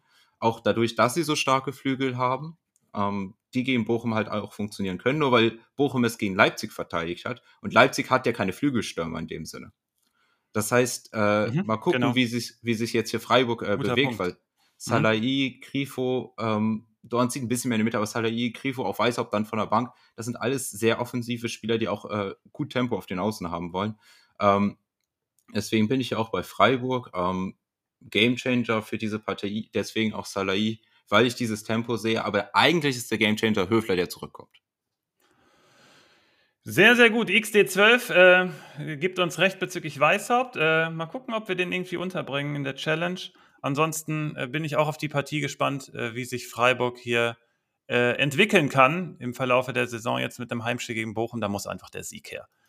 Jetzt kommt eine Partie, auf die ich mega gespannt bin, weil du hattest gestern die Aufgabe, du hast gesagt, wir haben gestern schon die Partien verteilt, da hast du gesagt, ich übernehme mal den guten, äh, den FCA, weil er der neue Trainer ist und du willst dir angucken, ähm, was der so macht. Ich weiß es noch nicht genau. Ich bin jetzt deswegen besonders auf die Partie gespannt. Heidenheim gegen Augsburg. Was hast du dir ausgedacht, Susi? Ja, also genau. Äh, der neue Trainer von Augsburg, äh, Torup, Jes Torup, mhm. ähm, mhm. der hat vorher Kopenhagen trainiert, aber auch äh, Genk und Gent beide trainiert. Okay. Ähm, und war auch äh, lange Zeit Trainer bei äh, Michilan. Äh, Michi, Michilan. Ähm, das ja, ist diese. Michelin. Ja. ja, genau. Ähm, mhm. Wo die einen starken Datenfokus auch haben, dass er mhm. äh, mit in seine Arbeit nimmt. Und das passt ja zu der Richtung, wie sich Augsburg äh, gerade positioniert. Also der ist ja auch ein Entwickler, also der hat auch viele gute Spieler äh, unter seiner Fittiche gehabt, die sich dann entwickelt haben. Unter anderem Stay oder ähm, Wind, die auch beide ja in der Bundesliga spielen, äh, die er schon trainiert hat. Ähm, er spielt Viererketten, bisher mhm. immer. Mhm. 4-4-2, 4-2-3-1, 4-5-1, wichtig, eine Viererkette. Interessant ist, dass im Aufbau er aber auf einen 3-1er-Aufbau meistens geht. Das heißt, ähm, drei Verteidiger, äh, wobei einer ein eingerückter Außenverteidiger ist die den Ja, deswegen ganz kurz zur Erklärung, warum wir gerade Udo Kai als Linksverteidiger haben, liegt an dieser Asymmetrie. Den haben wir nämlich gerade da untergebracht, weil wir vermuten, der könnte dann da so einrücken. Genau, aber genau, und der eine rückt ein und der andere geht hoch und gibt die der Breite. Der muss hoch, genau, ja. Und Petersen und kann das auf der anderen Seite theoretisch. Petersen kann das. Äh, auf Dauer ist hier übrigens ähm, Babu ein sehr spannender ja. Spieler. Haben wir gestern auch gedacht, der fällt nur leider zu 99,9% aus, aber wir haben gesagt, Babu müsste eigentlich der perfekte Spieler für dieses System sein. Ja, genau. Ähm, Bimbabu ist da ein guter Spieler. Theoretisch auch Gummi, weil er beide Rollen spielen kann, aber mal gucken, wie sich das da entwickelt. Mbabu wäre jetzt aber mein Pick. Ähm, die Idee dessen ist, dass du, du diese Breite hast äh, in dem Spielaufbau dann von hinten raus, ist, dass du versuchst, den Gegner gleichzeitig mittig zu ziehen, also zu zentrieren, dass du deinen Flügelspieler anspielen kannst dass du den in einer freien Position bekommst. Das wäre besonders dramatisch, wenn du halt Demirovic in diese Position auf links bekommst, der dann den Ball äh, erhalten kann mit wenig Gegnerdruck. Mhm. Ähm, wenn du in einem 4-2-3-1 dich ungefähr befindest, der Vorteil dieses Systems ist, stellt man sich mal vor, Demirovic wird dann links gefunden, ohne direkten Gegnerdruck, dann können die, äh, können die Offensivspieler, also drei Offensivspieler dann rüber rotieren und dann entsteht dort ein 3, drei gegnerische Verteidiger, jetzt Heidenheim spielt ja ein 4-4-2, drei Heidenheimer Verteidiger gegen vier Augsburger Stürmer. Und das ist so ein Muster, was sich bei äh, ihm gezeigt hat, bei Torup. Und äh, deswegen musste er diese Außenspieler frei bekommen. Bei Udokai kann er nämlich als eingerückt funktionieren. Das führt aber auch dazu, dass es ein bisschen ausrechenbarer ist. Vielleicht, dass man da auch einen Linksverteidiger nimmt, der beides kann. Ähm, das wäre die Möglichkeit für Augsburg. Was Augsburg auch oder was Torup auch will, sind äh, schnelle und dynamische zentrale Mittelfeldspieler, Jens Day, glaube ich, ist genauso eine Art von Spieler, wie er will, der sich viel bewegt, entgegenkommt, aber auch in die letzte Linie läuft. Mhm. Ähm, in die Richtung sehe ich ihn. Interessant ist halt, wie er sich das mit Augsburg auch, äh, welche Spieler dann zu Augsburg da passen. Und du hattest mir vorher schon gesagt, ähm, dass du da welche, dass du da welche siehst. Also Demirovic sehe ich auf jeden Fall. Klar. Und im Mittelfeld, ähm, du hattest gesagt, wen findest du im Mittelfeld da spannend für ihn? Also ich habe erstmal das aufgenommen, was äh, Schoki777 gesagt hat. Da hast, da hast du ja häufig anscheinend, ich, mir ist das gar nicht so aufgefallen, du hast den Augsburger Spielaufbau Stück für Stück gelobt, aber ich glaube, das war nur relativ zu dem, was die vorher gemacht haben und nicht. Nein, nein, nein, ich, möchte, ich möchte da genau sein. Äh, äh, Augsburger Spielaufbau funktioniert gut mit äh, Damen als Spielaufbau etc., okay. aber die kommen nicht ins letzte Drittel. Also, genau. Ähm, äh, und ich habe ich hab bei Maaßen überhaupt keine Entwicklung gesehen. Und deswegen habe ich auch schon gesagt, das ist das Endspiel für ihn. Und es war jetzt das Endspiel auch. Das, bei Augsburg muss man einfach, also man hat da Transferaktivitäten äh, getätigt, die schon in eine, Richt gewisse Richtung gingen. Du hast dann Dorsch, äh, zum Beispiel, du hast Bellio, du hast Engels und das sind alles ganz coole Spieler. Und du brauchst dazu einen Trainer, der irgendeine Idee hat, die besonders ist. Das, was du mir jetzt gerade präsentiert hast äh, von dem neuen Mann, Torup, ähm, Klingt auf jeden Fall vielversprechend. Das hat sich natürlich auch immer so angehört und deswegen geht Wavebreaker auch in die Richtung und sagt, er macht das so ein bisschen abhängig vom Spiel, Spieler Rex Bejai und sagt, wenn er diesen Anti-Fußballer jetzt, also das ist, wir, wir meinen das nicht so, aber relativ zu dem, was man sonst so bringen kann, ist Rex Bejai derjenige, der der die Qualitäten eher so im Kampfbereich hat. Das meint er wahrscheinlich damit. Und ich würde da jemanden eher sehen wie Dorsch. Also ich habe über den Trainer gehört, der macht das über einen Kontakt alles, der will sehr, sehr smarte Spieler haben und mit Zug nach vorne. Ich bin mal gespannt, ob Dorsch mit seinen spielerischen Fähigkeiten irgendeine Rolle spielt. Und ich habe vor allem dann noch Bellio auf dem Zettel. Äh, das ist so ein zweiter Kandidat, der nämlich sich sehr gut bewegt und so einen guten ersten Touch hat. Und wenn da anscheinend auf One-Touch Wert gelegt wird, dann bin ich mal gespannt, ob der auch Spieler reinbringt, die halt nicht Rex-Bitcher sind. Gerade im Zentrum mit Engels und Dorsch, das könnte ich mir schon sehr gut vorstellen. Da so und anscheinend diese Aufstellung, wie Wavebreaker auch sagt, dann direkt einen Finger zeigt. Noch ein dritter Spieler könnte Kubek sein. Du hast nämlich Damen schon angesprochen. Mit dem Fuß gut. Ich glaube, das hast du auch immer gelobt. Ähm, auf der Linie aber bisher sehr, sehr unsicher. Und vielleicht könnte das auch ein Wechsel sein. Wir gehen allerdings gerade noch von Damen auch gerade äh, aus, auch gerade für die Zukunft. Also meine Spieler Dorsch, äh, Bellio vor allem, und äh, bin mal gespannt, ob wirklich ein bisschen mehr spielerisches Element rein käme oder ob das vielleicht nicht wieder zu riskant ist und man wieder auf das Alte setzt. Mal schauen. Also ist das Ding ist, äh, Darm, ja, es ist nicht der beste Keeper, also das ist nicht der äh, überragendste Keeper auf der Linie, ähm, aber ich sehe Darm eigentlich als gesetzt an. Ähm, find, Deswegen sind find, wir auch noch bei ihm, genau, ja es geht auch um dieses Spielaufbau. Das ist ja auch interessant, wie sich das dann bei Torup entwickelt, wenn du diesen 3-1er-Aufbau hast. Also du hast so einen spielstarken Torwart, mhm. ob du den damit richtig einbaust, weil das macht es noch interessanter. Mhm. Ich finde es interessant, dass du übrigens Dorsch und Rexbitschei angesprochen hast. Also ich möchte hier aber eine Lanze für Rexbitschei sprechen. Also ja, Rexbitschei ist der Spieler von den unteren Hälfte, also bei den Mittelfeldspielern der unteren Hälfte der Bundesliga, ich glaube, keiner kann besser Pressing-Situationen auflösen als Rex Bitschei. Ähm, das, Mit dem Ball? Glaube, Mit dem Ball, der ist so gut achtet, man kann darauf achten, wie er, die, wie er, gut, wie gut er sich auftritt und den Ball weiter verteilt. Ich glaube, wir alle haben so eine leichte Kickbase-Sicht, weil er das so, in seiner eigenen Hälfte macht, aber der ist da relativ stark drin. Das gefällt mir gut. Okay. Dorsch, Dann nehme ich alles zurück. Auch das, was ich hier, ich habe ja hier Wavebreaker zitiert. Ich glaube, wir müssen das mal zurücknehmen, Wavebreaker. Susi sagt, Rex Bitschei ist der, das Pressing-Ungeheuer. Also ja, der ist, der, ist, der ist stark daran, die Sachen aufzulösen, eine gute Ballverlagerung zu spielen. Das heißt nicht, dass er umges äh, umgestritten gesetzt ist, weil es ja auch andere Qualitäten gibt. Engels ist ja auch ein sehr guter Spieler für lange Pässe, aber unter Druck sehe ich Rex Bitschei nach vorne. Mhm. Weil du hast Dorsch angesprochen. Übrigens, Dorsch ist nämlich interessant. Dorsch hat schon mal bei äh, Torup trainiert. Ähm, Torup ah. hatte äh, ihn in Belgien trainiert, übrigens genauso wie er Kleindienst trainiert hat. Dann ist äh, Torup aber nach zwei Spieltagen, glaube ich, der laufenden Saison gewechselt, in der Dorsch äh, da bei ihm gespielt hat. Aber mhm. Dorsch hat die komplette Vorbereitung da mit ihm gemacht und hat auch für ihn dann Startelf gespielt. Mhm. Ähm, das ist noch ein Argument für Dorsch. Ich glaube nämlich auch, Sehr dass es äh, dieser äh, pass passende Spieler ist. Wie sich das dann vorne aufstellt, das muss sich dann, äh, muss sich dann das auch einfach zeigen. Mhm. Ähm, je nachdem, äh, wie er sich dann da findet. Aber diese Idee von sich viel bewegenden Offensiven, äh, von viel bewegenden Stürmern, und dann über die Außen Druck zu machen. Ich glaube, das kann gut zu Augsburg passen. Also da haben die das Spielermaterial für. Spieler, die ich auf dem Zettel habe, Dorsch habe ich jetzt schon genannt, Babu auf Dauer gesehen mhm. bei Augsburg. Und jetzt für diese Partie noch äh, bei Heidenheim auf der Gegenseite ist jetzt auch äh, Heidenheim ist ein Team, das sehr viel bisher auch von guten Einzelspielern profitiert hat. Also beste Dingchi, äh, um da jetzt mal zwei äh, herauszunehmen, die äh, wirklich fantastische Leistungen gezeigt haben sowohl in der Spielgestaltung auch im Ab als auch im Abschluss. Also wer diese Spieler, diesen, also die überperformen bei Heidenheim, aber wer nicht sieht, dass das Bundesligaspieler sind auch gute Bundesligaspieler. Ja, sorry. Also das äh, ist, äh, davon werden die auch mitgetragen. Dazu mhm. Heidenheim ja auch ein sehr, sehr laufintensives Spiel. Und das ist nämlich jetzt das für diese Partie, was ich interessant finde. Weil eigentlich von dem, was ich von äh, Torup gesehen habe, will er auch ein laufintensives Spiel haben. Augsburg ist aber das Team, das mit am wenigsten in der Liga läuft, während Heidenheim. Ja, am wenigsten. Am wenigsten. Genau. Und Heidenheim am meisten.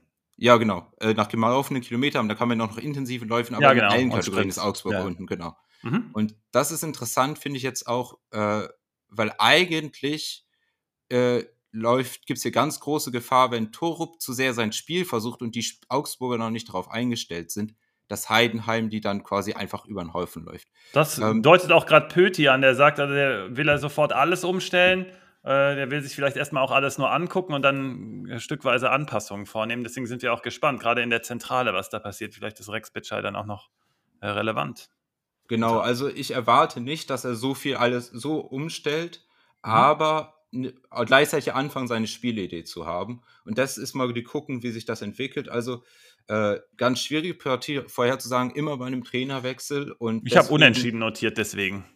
Ja, kann man absolut nehmen. Ich würde auch für die Partie, ich würde meine Heidenheimer, von denen ich überzeugt bin, Ding Beste einfach weiter stellen. Mhm. Ebenso kann man auch Kleindienst stellen. Ähm, die, von denen man überzeugt ist, kann man, glaube ich, bei beiden stellen. Und bei und für Augsburg, nein, der einzige Grund, warum ich hier sage, ich würde hier sogar Augsburger kaufen und stellen, weil ich die Hoffnung hätte, dass es besser wird. Aber es heißt nicht, dass es besser werden muss. Aber es heißt, ich, es, gibt hier, es gibt mehr Upside als, äh, als sonst bei Augsburg. Und ich, bin und ich bin gespannt, weil eigentlich ein datenbasierter Trainer, der mit sowas Erfahrung hat, der gut junge Spieler entwickeln kann, das ist ja eigentlich das, was gut zu Augsburg passt. Ja, jetzt mache ich es auch ganz schnell rund. Ähm, die Frage ist, hast du Beste noch? Hast du ja. behalten? Okay, weil ich habe definitiv gesagt, nutzt den Hype und haut ihn teuer weg vor dem letzten Spiel. Im letzten Spiel hat er nicht performt. Das liegt daran, dass die äh, Heidenheimer ganz wenig Ballbesitz haben. Er hat einfach zu wenig Aktion, auch wenn er ein geiler Spieler ist. Ich würde den Hype bei so einem Spieler immer nutzen. Wenn ihr ihn jetzt noch habt, natürlich behalten und stellen. vielleicht nutzt ihr jetzt dann wieder den Hype, der gegen, vielleicht performt er gegen Augsburg richtig gut, weil er da aus etwas mehr dann was machen kann. Und ähm, dann, ich würde so einen Hype immer nutzen. Das ist nochmal der Punkt zu Beste. Und das zweite ist mein Gamechanger ist Dingshi, weil er der, für mich der beste Spieler auf dem Platz ist, auch noch vorbeste. Ähm, und bei so einer Partie, wo komplett Roulette unterwegs ist, weil Augsburg noch völlig unbekannt ist und Heidenheim zu Hause spielt, aber dann mit so wenig Ballbesitz, weiß ich nicht, was man damit anfangen soll. Natürlich aus der Defensive kann man da immer was stellen, aber Gamechanger nehme ich gerne aus der Offensive mit einem Scorer und Dingshi ist für mich der beste Spieler bei Heidenheim. Mm, mm. das Ganze wenn man, aus wenn man bei Augsburg noch einen Spieler mit Upside haben will, Bellio hat, ein, hat wirklich gute Werte, das ist Genau. auffällig. Also den halt könnte man auf dem Zettel haben, besonders, weil ich weiß, Müller, ich habe Müller auch in einer Liga und der macht einen fantastischen Punkteschnitt. Ich hatte am Anfang gesagt, dass ich dem nicht ganz vertraue und dabei bleibe ich. Da sind so kleine Sachen drin, die man, glaube ich, übersieht, weil er viele super Paraden hat, aber es sind so kleine Unsauberkeiten im Torwartspiel. Ähm, deswegen bin ich da immer vorsichtig und bin gerne dann auch bereit, einen Stürmer gegen den zu stellen. Okay, dann haben wir mal Bellio, den ich ja auch ganz dick auf dem Zettel habe bei Torup. Auch auf dem Zettel für die Partie. Und die nächste Partie für uns ist ein Derby. Wir nennen das jetzt mal so. Wahrscheinlich werden wir wieder korrigiert, weil das kein Derby ist offiziell. Aber Köln gegen Gladbach ist für mich eins. Rein Derby nenne ich das jetzt einfach mal. Ähm, hier prallen irgendwie zwei Mannschaften aufeinander, von denen ich vermute, dass sie beide am Wochenende ein Tor machen. Das, das mal vorweg. Die größte Stärke nämlich von Köln ist wie immer Plan A, der geht über die Seite. Wir haben weiterhin die meisten Flanken. Und wer lässt die meisten Flanken zu? Die, die zweitmeisten Flanken zu, äh, ist Gladbach. Das heißt, ähm, hier könnte der Kölner Plan A schon mal greifen. Auf der anderen Seite bekommt Köln gerade die Schnittstelle absolut nicht verteidigt. Das liegt, wir haben es in den letzten Folgen auch schon immer angesprochen, an dem Wegfall von Skiri. Und Köln muss so viel Laufarbeit äh, äh aufwenden, gegen die Gegner. Die kriegen diese Löcher nicht zu. Ähm, die Schnittstelle ist ganz schlecht verteidigt, die viertschlechteste in der Liga. Und Gladbach kann das sehr gut nutzen, ist unter den Top 6 in dem Bereich. Ist natürlich auch unter anderem perfekte Bedingungen sind das für dieses zentrale Mittelfeld. Da ist Reiz gerade unterwegs, dann Neuhaus, der gerade im Kommen ist. Dann hast du noch Kone, der wahrscheinlich von der Bank kommt. Dahinter Weigel als Absicherung. Das ist schon ein zentrales Mittelfeld, was da schon mal eine Wucht darstellt, gerade gegen diese Kölner, die da gerade halt in der Rückwärtsbewegung so ein paar Probleme haben. Und dann hast du die perfekte Verbindung dazu. Da fragt auch Seifert so ein bisschen nach der Rolle zu Plea. Äh, da verweise ich auf die Folge, ich glaube, vor zwei Wochen oder so, wo wir schon mal so ein bisschen diese vier Stürmer bei Gladbach untersucht haben. Da habe ich gemeint, ähm, dass, also du hast, glaube ich, bis in Richtung Schwanschada gegangen, hast gesagt, das wäre deine Nummer eins, also das ist der sicherste von denen. Der wird auch mein Gamechanger gleich. Also ich kann schon verstehen, warum du den genommen hast. Ich nehme so ein bisschen Player als Verbindungsspieler, der für mich gerade der sicherste ist, weil sein Konkurrent Gumu ist noch ein bisschen zu roh und äh, Player ähm, um einen Stoßstürmer drumherum gefällt mir sehr, sehr gut. Deswegen ähm, habe ich den hier für die Partie ebenfalls, also das ganze Gladbach-Konstrukt gegen Köln hier auf dem Zettel. Und das schreit für mich so auf beiden Seiten immer danach, hey, die Mannschaften lassen genau das zu, was der, was man selber eigentlich gerne spielen will. Und deswegen wird das hier ein offener Schlagabtausch, ähm, weil beide Mannschaften halt auch gerade diese vertikalen Bewegungen genau in den Räumen, die die haben wollen, zulassen. Da sind die jeweils 15. und 16. Also Köln ist 15. da und Gladbach ist 16. im Verteidigen dieser Situation. Dazu habe ich schon gesagt, es ist ein Derby und zusätzlich sind auf beiden Seiten noch Standards möglich. Also beide sind relativ gefährlich ähm, sowohl offensiv positiv wie defensiv negativ. Und deswegen sage ich definitiv, dass hier beide treffen. Das ganze, die ganze Partie ist trotzdem für mich eine Wundertüte bezüglich des Ergebnisses. Ähm, ich glaube, es wird ein geiles Spiel. Also manchmal denke ich ja so bei Partien so ein bisschen defensiver orientiert. Ich habe ja eben schwergängig bei Freiburg gesagt. Aber hier bin ich definitiv so ein bisschen gehypter, positiver, das Ganze in Köln auch. Und da muss ja auch was passieren. Trotzdem Wundertüte und ich würde trotzdem alle aufstellen dadurch, dass irgendwie hier alles relevant sein kann, will ich ja auch nicht verpassen, wenn da hier irgendeiner richtig eskaliert. Für mich so ein bisschen Schlüsselduell oder Schlüsselspieler sind jeweils im Mittelfeld. Martel und Ljubicic auf der einen Seite, die sehr, sehr wichtig sind. Martel ist ja jetzt wieder zurück. Und ähm, Omar unter anderem fragt nach Kone. Und da habe ich Kone und Neuhaus auf Gladbacher Seite. Kone wird wahrscheinlich von der Bank kommen, wurde auch jetzt heute nochmal bestätigt, dass der so ein bisschen hinten dran sei. Reiz ist da gerade unterwegs natürlich, aber Kone ist natürlich nochmal ein richtiges Upgrade zu Reiz. Ähm, gerade wenn ich mir vorstelle, also Köln hat das gegen Leverkusen interessant gemacht. Die sind voll angelaufen, was am Ende der Tod war für Köln. Aber hätte ich nicht gedacht. Deswegen dachte ich ja auch, dass Wirtz nicht so eine große Rolle spielt. Aber wenn man Wirtz so große Räume lässt, wie dann Köln die halt provoziert hat, ähm, gegen solches Pressing wäre natürlich ein Spieler wie Kone, du hast eben nämlich Rex Witcher angesprochen als Pressing auflösender Spieler, die absolute Nummer eins in der Kategorie für mich oder zumindest Top 3 in der Liga ist für mich Kone. Deswegen wäre es gerade gegen Köln natürlich richtig geil, dass man ihn bringen kann, zumindest von der Bank. Und deswegen so ein bisschen dieses Schlüsselduell im Mittelfeld, da bin ich gespannt. Ich habe im Endeffekt ein Unentschieden notiert, weil ich mich dann nicht entscheiden kann. Vielleicht wird das ein 2-2, ein 3-3 ich habe noch ein bisschen mehr, wenn ich mich entscheiden müsste, Gladbach auf dem Zettel. Und das liegt an meinem Gamechanger zum Abschluss. Das ist Schwanschada. Ähm, für mich ist das der bessere Selke. Ihr müsst es mal beobachten. Der kommt immer zum Abschluss. Der steht, also Gladbach äh, arbeitet selber auch mit Flanken und Honorar macht eine sehr, sehr gute Figur in dem Bereich, auch gerade gegen Mainz. Und Zentner hat ein ums andere Mal retten müssen und Schwanschara bewegt sich ziemlich gut im Strafraum. Und ich vermute, der ist irgendwann mal jetzt auch fit. Und wenn so ein Spieler, wenn man, wenn man dem so ein bisschen Vertrauen schenkt, der zu seinen Abschlüssen kommt, dann trifft er irgendwann. Und ich glaube, es ist für die Partie der bessere Selke und wir wollen einen Torschützen haben als Gamechanger und deswegen ist es schon schade. Um, so sie jetzt hast du. Ja, also der bessere Selke, Chivan Chara, ist einfach ein sehr kompletter Stürmer. Du sagst schon, der kommt zum Abschluss, der ist auch der Spieler, ähm, der am meisten Abschlüsse hat äh, von Gladbach, ist auch auf Platz, je nachdem, wo man die ähm, Grenze ansetzt für Anzahl der Minuten der Spieler, ist aber circa auf Platz 10 mit äh, 3,8 Abschlüssen pro Spiel der Bundesliga. Ähm, dazu auch noch äh, ein mitspielender Stürmer, ist eigentlich alles, was du willst, aber äh, kurze Referenz zu unserem Gespräch vor zwei, drei Wochen, wo wir über Gladbacher Stürmer geredet haben. Mhm. Er ist nicht äh, der Wandspieler und Jordan ist der Wandspieler und das ist dann eine komische Situation, weil eigentlich ich Wandspieler plus Chovanchara sehen wollen würde, was dazu führt, dass Chovanchara mit Player konkurriert. Mal gucken, wie sich das jetzt äh, für diese Partie dann ausprägt. Äh, ich bin auch eher bei Gladbach. Das hat aber ähm, zwei Gründe. Mhm. Erstens ist das Problem bei Gladbach ist auch die linke Seite. Da sind die sehr anfällig.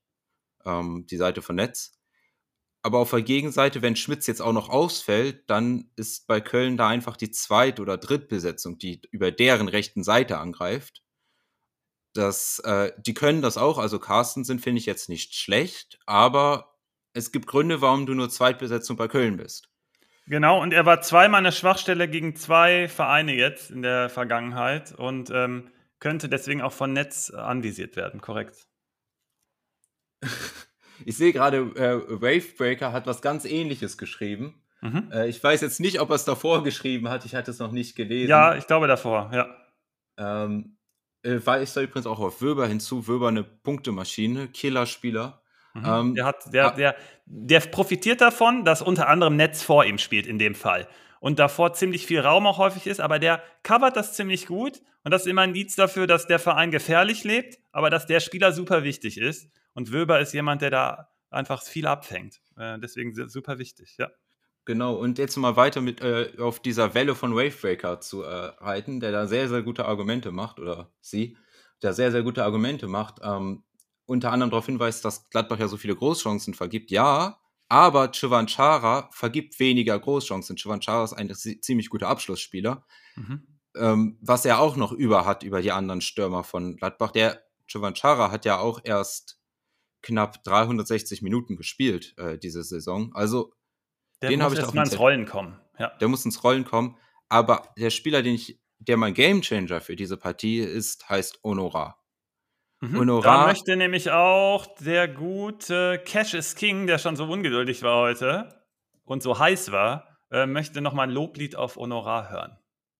Honorar ist der Spieler ne, mit ähm, der. Wir werden heute wahrscheinlich dann noch einen Artikel veröffentlichen zu Over-Underperformer der einzelnen Spieler mhm. ähm, wo äh, wir dann äh, zeigen, welche Spieler quasi ein bisschen unterperformt haben in einem Aspekt oder overperformt. Wir haben ja schon ein paar angesprochen, Beste unter anderem.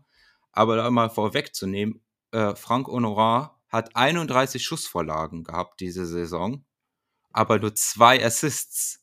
Er alleine hat fünf Großchancen kreiert. Wie gesagt, immer auch die Standards sind inkludiert.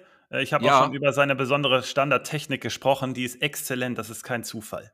Ja, das stimmt. Aber er ist ja auch vor den anderen Spielern, die auch Standards treten. Also im Vergleich. Genau, das meine ich ja. Alles gut. Ich wollte nur noch mal bezüglich der Zahl immer darauf hinweisen, da kommen die Standards, äh, spielen da mit rein. Die spielen da mit rein, genau. Aber es sind halt zehn mehr, als Jonas Hofmann hat, der auch mit Standards tritt. Also mhm. Honorar habe ich ja voll auf dem Zettel auch. Ähm, Gerade dadurch, dass du auch über die Außen gegen Köln äh, zum Tragen kommst. Das ist mein Gamechanger für diese Partie und das ist auch der Spieler, den ich sehr, sehr gerne, also wenn ich einen Gladbach haben wollen würde, mhm. wären sie Wöber, Honorar oder Chovanchara für die Saison. Okay, nice. Das ist doch mal eine Aussage. Ähm, also ein bisschen mehr pro Gladbach. Du hast mich da gerade schon so ein bisschen äh, mit reingezogen. Mal gucken, ob Köln aber irgendwie den Bock umstößt. Haha, zu Hause. Oh ähm, Union gegen Stuttgart ist unsere drittletzte Partie, aber eine super interessante. Da prallen zwei Welten aufeinander, so ein bisschen Fußball gegen Disziplin, aber man ist so undiszipliniert bei Union Berlin in letzter Zeit. Susi, das ist deine Partie. Ähm, ist es eine, ein Trap-Game? fragt Espimas. Und die Frage gebe ich direkt an dich weiter. Ist es ein Trap-Game? Ähm, für wen, ne? Also eigentlich habe ich ja immer gesagt, wenn du gegen Union spielst und du gegen, in, an die alte Försterei fährst, dann plan keine drei Punkte ein. Ähm, wenn Stuttgart hier nicht gewinnt oder wenn Stuttgart hier verliert, ähm, wäre ich noch nicht mehr wirklich überrascht. Mhm, Immerhin okay. ist Union nicht umsonst in der Champions League. Aber du hast es schon richtig gesagt. Die letzten die, fünf Partien von Stuttgart alle gewonnen, die letzten fünf Partien von Union Berlin alle verloren. Genau, inklusive ähm, Heimspiele verloren. Sehr, mhm. sehr untypisch. Mhm. Ähm, bei Union könnten jetzt Knoche und Kedira wiederkommen äh, nach einer längeren Verletzungspause, die da, die hoffentlich wieder mehr Sicherheit mit reinbringen. Ich muss es noch einmal sagen. Also, dass Bonucci dann da jetzt halt wieder rausrotiert, weil Knoche dann zurückkommt und er ist halt Stammspieler. Ähm, übrigens nicht Sami Kedira, sondern Rani Kedira mhm. gegen Stuttgart. Und Stuttgart ja äh, mit äh, der momentan halt Titelkandidat ähm, mit aus einer sehr, sehr guten Phase kommt. Titelkandidat. Ja, Titelkandidat. Letzte Meldung. Spezi würde sowas sagen. Aber du dann nicht. Stand jetzt Titelkandidat, ne? Also. Ähm, so, zu Stuttgart. Also, wir haben ja auch viele Fragezeichen hinsichtlich der Formation. Im Spiel gegen Wolfsburg hatten die auf Dreierkette umgestellt, was gut funktioniert hat. Eigentlich erwarte ich hier ein 4-3-3, vorausgesetzt auch, dass Ito fit ist. Aber auf der Pressekonferenz hieß es ja, dass es ganz gut aussieht und er ja auch schon mhm. zumindest teilweise beim Training dabei war. Mhm. Warum ist ein 4-3-3 für dieses äh, Spiel, was ich spannend finde und welche Spieler stehen da im Fokus? Gucken wir mal, wie Union verteidigt. Also Union kann hoch verteidigen, dann verändert sich die komplette Situation, aber Stuttgart ist ein Team, was sehr gut auch unter Druck hinten rausspielt. Ich vermute mal, Union zieht sich eher zurück. Wenn sie hoch verteidigen, hat Stuttgart da sowieso ihre Stärken. Sie. Ja, genau.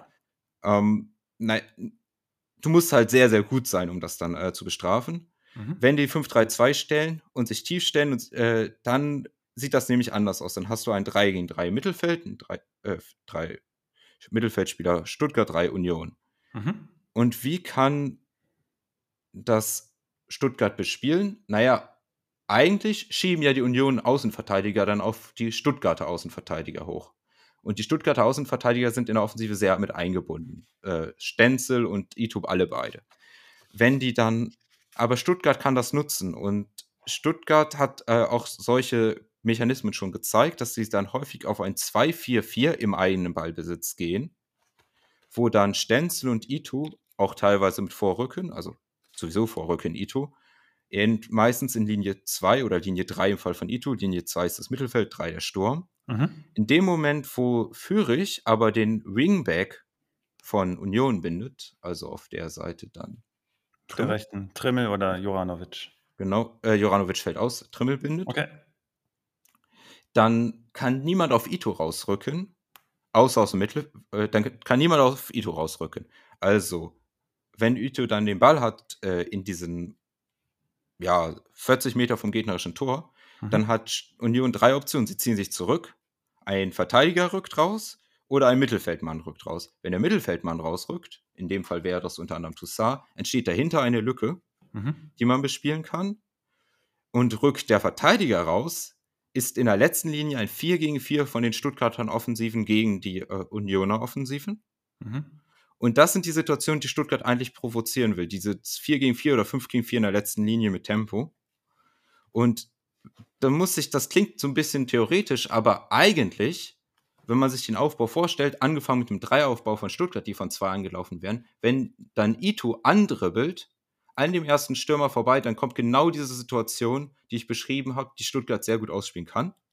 Übrigens, ähm, ich, weil du gesagt hast, dass er alles so theoretisch, ich empfehle euch, wenn ihr Susi noch besser folgen wollen wollt, dann äh, holt euch ein Schachbrett oder ein paar Salz- und Pfefferstreuer und dann schiebt ihr die Figuren bei euch parallel so hin und her. Dann kann man sich das nämlich sehr gut vorstellen, was du da machst. Übrigens, ganz kurzer Einwurf. Ähm, du hast mir gerade sehr bildlich klar gemacht, ähm, warum Abstimmung und Abläufe so wichtig sind, gerade aus Union-Sicht jetzt in dem Fall. Du hast gesagt, da gehen Räume auf. Und Kedira und Knoche, das sind Master darin, ihre Mitspieler gut zu stellen und dann selber auch Zugriffe zu haben, genau zu wissen, wann die Zugriffe kommen müssen und wenn man sich dann leicht zurückzieht und ein bisschen besser noch verschiebt. Äh, deswegen ist das so wichtig, dass die beiden auch wieder zurückkommen und eine Rolle spielen. Aber du darfst weitermachen. Nein, das ist genau das, äh, worauf ich dann nämlich hinaus will, dass das ist zu verteidigen, erfordert aber gute Abstimmung äh, mhm. und gute Kommandos. Das sind Sachen, die Union eigentlich ausgezeichnet haben. Diese Saison lassen sie aber vermissen. Mhm. Wenn Knoche und Kedira wiederkommen, dann haben sie darüber eine Shot, einen Shot. Mhm. We äh, nach vorne bei Union, ähm, da leben sie ein bisschen von Einzelaktionen, aber da haben sie auch eben Qualität. Behrens als Zielspieler fantastisch aber auch relativ spielintelligent, wie er dann auch, wenn er den Ball am, selbst mal am Fuß hat, den äh, weiterspielt. Der hat auch schon äh, acht Schussvorlagen kreiert, in gute Position auch. Ja, gerade im Doppelsturm mit dem, also häufig mit Becker in der letzten Saison einfach mega smart. Erste Ablage von ihm und dann gut mit Touch weitergeleitet und direkt wieder in den Raum gestartet, wo er dann wieder angespielt werden kann. Das meinst du mit Spielintelligenz auch, da ist der wirklich sehr, sehr ja. gut. Der ist auch nicht aus Spaß zur Nationalmannschaft gekommen. Ja, genau. Der ist nicht aus Spaß zur Nationalmannschaft so ein gekommen. bisschen Füllkrug auch so ein bisschen in so ein, zwei Situationen, so ein bisschen Talent dafür hat er auch. Ja, ja, äh, ja, äh, den Punkt sehe ich auch. Und ähm, dieses Zusammenspiel mit Becker, Becker, der sowieso ein relativ viele äh, Qualitäten hat, der sowohl über Triplings als auch über äh, seine eigene Abschlussqualität, wobei die nicht so hoch ist wie von Behrens, aber auch Abschlüsse nehmen kann und gute Pässe spielt. Also darüber diese Qualität Fofana habe ich immer noch auf dem Zettel, super Dribbling-stark und auch ja. ein guter Abschlussspieler. Also selbst wenn er von der Bank kommt, habe ich ihn auf dem Zettel, weil das Problem auch ist bei Stuttgart, dass in viel, einigen Situationen, die mit zwei Spielern nur absichern, Anton Sagadou und diesen Karasor macht davor aber auch einen super Job, ne? darf man nicht vergessen. Der hat da auch ziemlich viele unter Kontrolle. Wir haben so ein bisschen über Kedira gesprochen. Karasor auf der anderen Seite macht das mega gut auch. Ja, ja, absolut. Ähm, das tut er, aber Karasor ist nicht einfach nur eine, eine Sechser-Absicherung. Es ist das Risiko, was Stuttgart auch mit eingeht im Spiel. Mhm. Und ja. du kannst, du ja. kannst ein 2-4-4, wenn du ein 2-4-4 spielst, hast du halt nur zwei Verteidiger. das stimmt. Ähm, eigentlich aber verteidigt Stuttgart Kontersituation sehr gut. Ist die beste Umschaltmannschaft. Wenigsten zugelassene Abschlüsse nach Kontern gegen sich, während sie selbst die meisten haben spricht ja einiges für Stuttgart. Wir haben auch noch eine Frage vom Party Mike, der nach äh, mhm. Silas fragt. Die wollte ich nehmen, aber dann hast du direkt jetzt übernommen. Sehr gut, danke.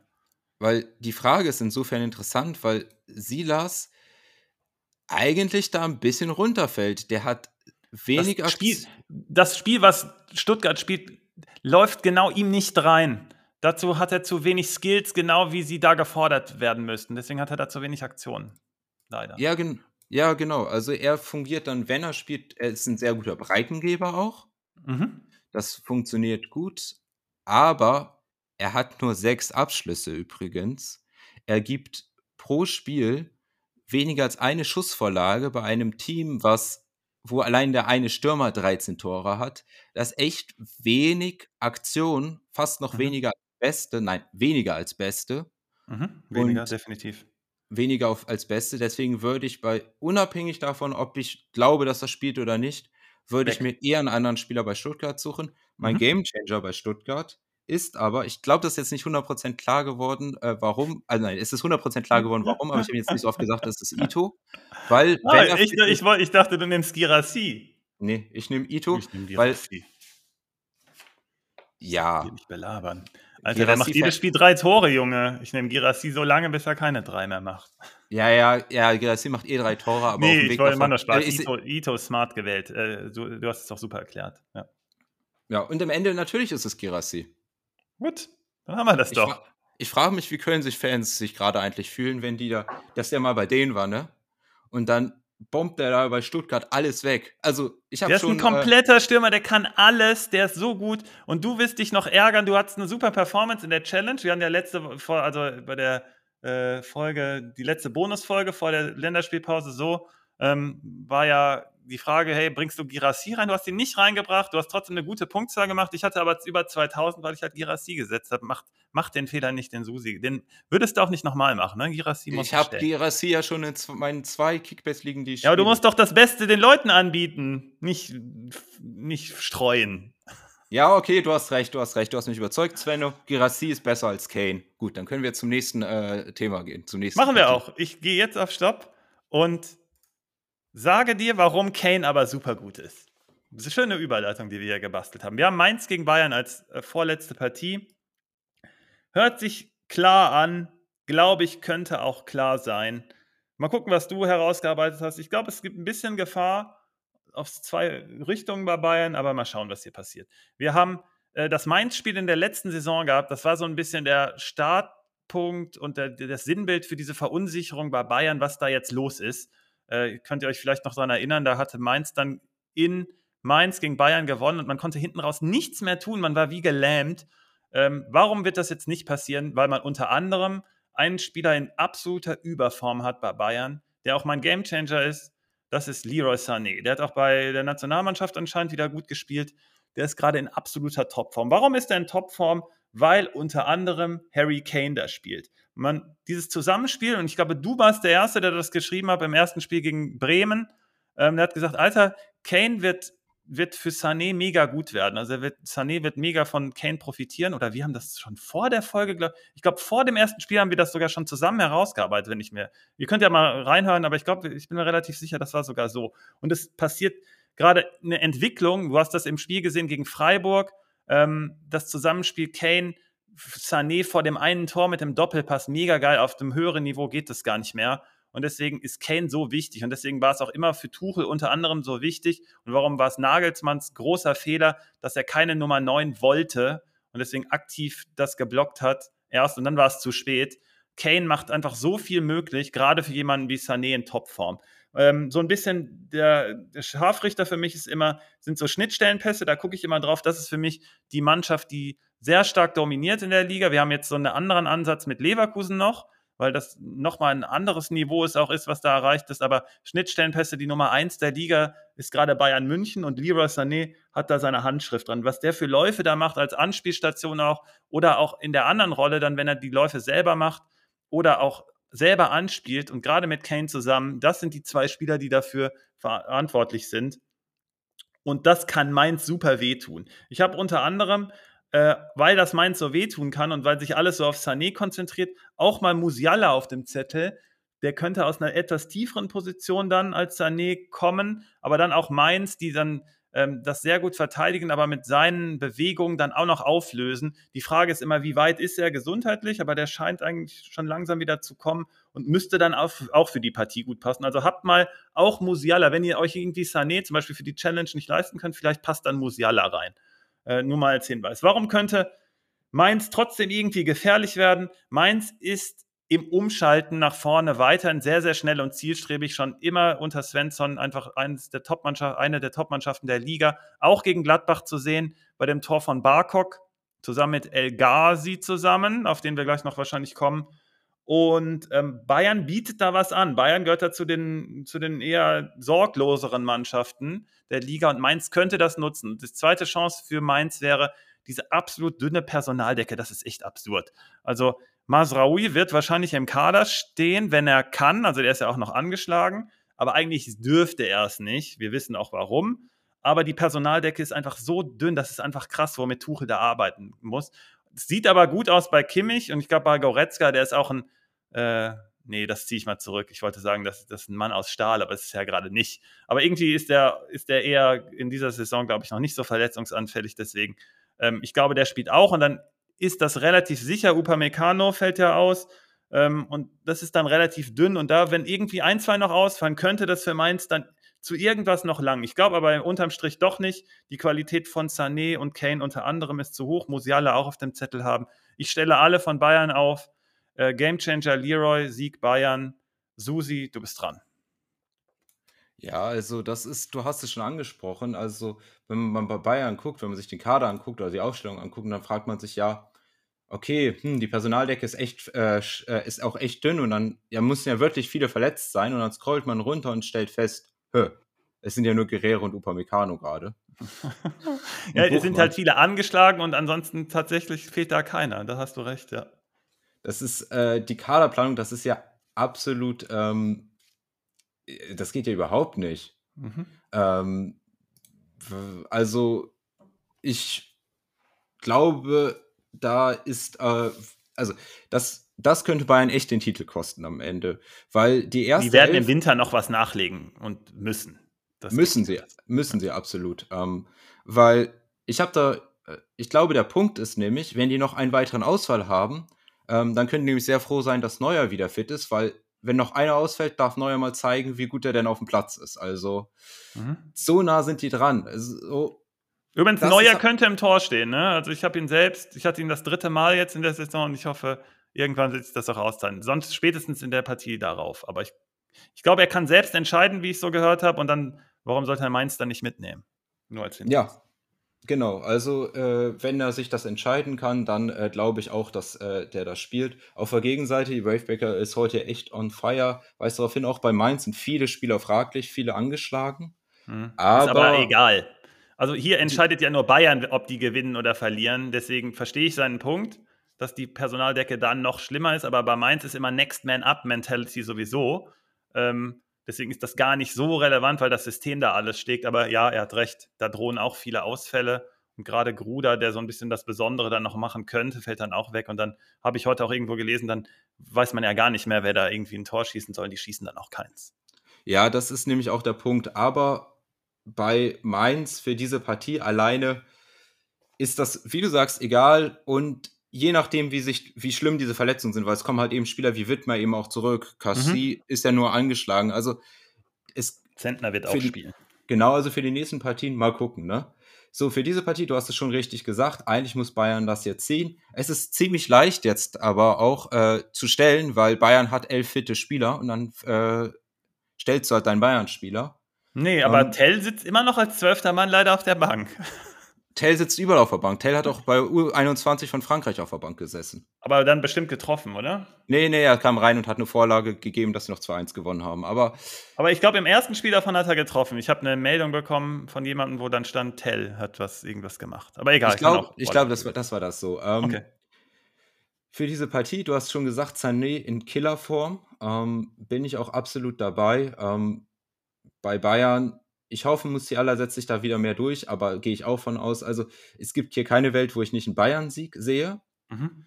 Mm, einziges Problem ist halt mangelnde Geschwindigkeit in der Verteidigung bei Bayern.